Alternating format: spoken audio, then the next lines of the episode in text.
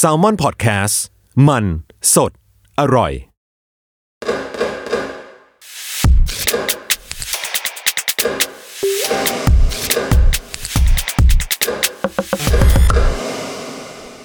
วัสดีครับ ผมทนายโจอัครพลเสนพึ่งนะครับ ก็เป็นทนายความ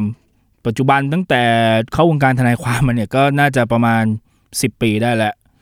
ที่ผ่านมาเนี่ยนอกจากงานว่าความแล้วเนี่ย ผมก็เคย ทำเพจ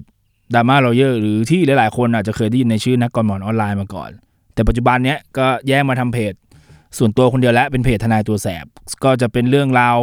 เกี่ยวกับกฎหมายแล้วแต่ว่าก็จะพยายามสอนในเรื่องที่หลายๆ คนที่ต้องเจอในในศาลซะมากกว่าจะเป็นข้อกฎหมายเหมือนตอนที่ทำดราม่า l อเยอร์ทีนี้สิ่งที่ผมเจอก็คือคนส่วนมากเนี่ยมักจะคิดว่ากฎหมายเนี่ยมันเป็นเรื่องไกลตัวมาก เข้าใจก็ยาก รายการนี้ครับ จะมาช่วยคุณในสองเรื่องนี้เลยก็คือ เรื่องแรกเนี่ยเราจะนำข่าวในกระแสสังคมต่างๆ มาพูดมาคุยกัน หรือไม่ก็เอาคดีที่น่าสนใจ ไม่ว่าจะเป็นคดีที่ดังอยู่ หรือคดีที่ผมเคยมีประสบการณ์มามาคุยกัน เพื่อเห็นว่ากฎหมายมันอยู่ใกล้ตัวเรามาก และเจตนาของกฎหมายในแต่ละคดีเนี่ยหรือแต่ละสถานการณ์เนี่ยมันเป็นยังไง กับอีกอย่างหนึ่งก็คือ ผมจะพยายามอธิบาย ให้เข้าใจกฎหมายกันอย่างง่ายขึ้น ว่าที่คุณจะต้องไปเจอการอ่านคำพิพากษาฎีกาภาษากฎหมาย ยุบยับที่คุณก็จะบอกว่าอ่านไม่รู้เรื่องไม่เข้าใจแล้วโอเค ฉันก็ไม่อยากศึกษาต่อแล้วอะผมจะยกตัวอย่างอย่างเอ่อสิ่งที่หลายคนเข้าใจผิดมาก่อนเลย ที่ผมได้ยินมานานตั้งแต่เด็กเหมือนกันก็คือ เวลารถชนกันเนี่ยรถคันที่ใหญ่กว่าจะผิดเสมอ เช่นเอ่อถ้ารถยนต์ชนกับมอเตอร์ไซค์รถยนต์ยังไงก็ผิด ซึ่งอันนี้เป็นความเชื่อที่ผิด แต่หลายคนก็ยังเชื่อมันจริงอยู่ ถ้าเหตุการณ์แบบนี้ที่จริงมันก็ต้องดูว่า ความประมาทของ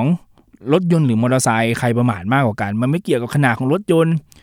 มันไม่เกี่ยวว่ารถใครขับมาแล้วเล็กใหญ่กว่ายังไงเลย ตรงนั้นไม่เกี่ยวเลย อันนี้อยากให้เข้าใจกันใหม่ ซึ่งรายการนี้จะมาช่วยซ่อมแซมแก้ไขความเข้าใจผิดในเรื่องกฎหมายของคุณ หรือไกลตัวมากขึ้นไปกว่านั้นอีก คุณรู้กันหรือเปล่าครับว่าการแค่คุณเดินไปซื้อผลไม้ที่ตลาดผลไม้เนี่ย มีการ เลือกลูกไว้แล้ว มีการฉันจะเอาลูกนี้แหละสองกิโล แล้วแม่ค้าไปขายคนอื่นต่อก่อนที่คุณจะกลับมาเอาเนี่ยเป็นความผิดของแม่ค้า ซึ่งอันเนี้ยก็ถือเป็นนิติกรรมสัญญาอย่างหนึ่งและตามกฎหมายอะซึ่งอันเนี้ยหลายคนก็จะงงว่าอะก็แค่เดินไปซื้อมันจะเป็นสัญญาทางกฎหมายด้วยเหรอเนี่ยเป็นสัญญาอย่างหนึ่งเหมือนกันที่หลายคนไม่ทราบว่ามันสามารถเอาผิดเอาเรื่องเอาราวก็ได้ ถ้าเกิดมันมีความเสียหายขนาดนั้นนะ แต่ส่วนมากก็ไม่มีใครฟ้องกันหรอก ก็ยังไงเสีย พบกับรายการ Social i l a w ได้เป็นประจำทุกวันพุธนะครับ ในทุกช่องทางของ s ซ l m o n Podcast สำหรับวันนี้สวัสดีครับ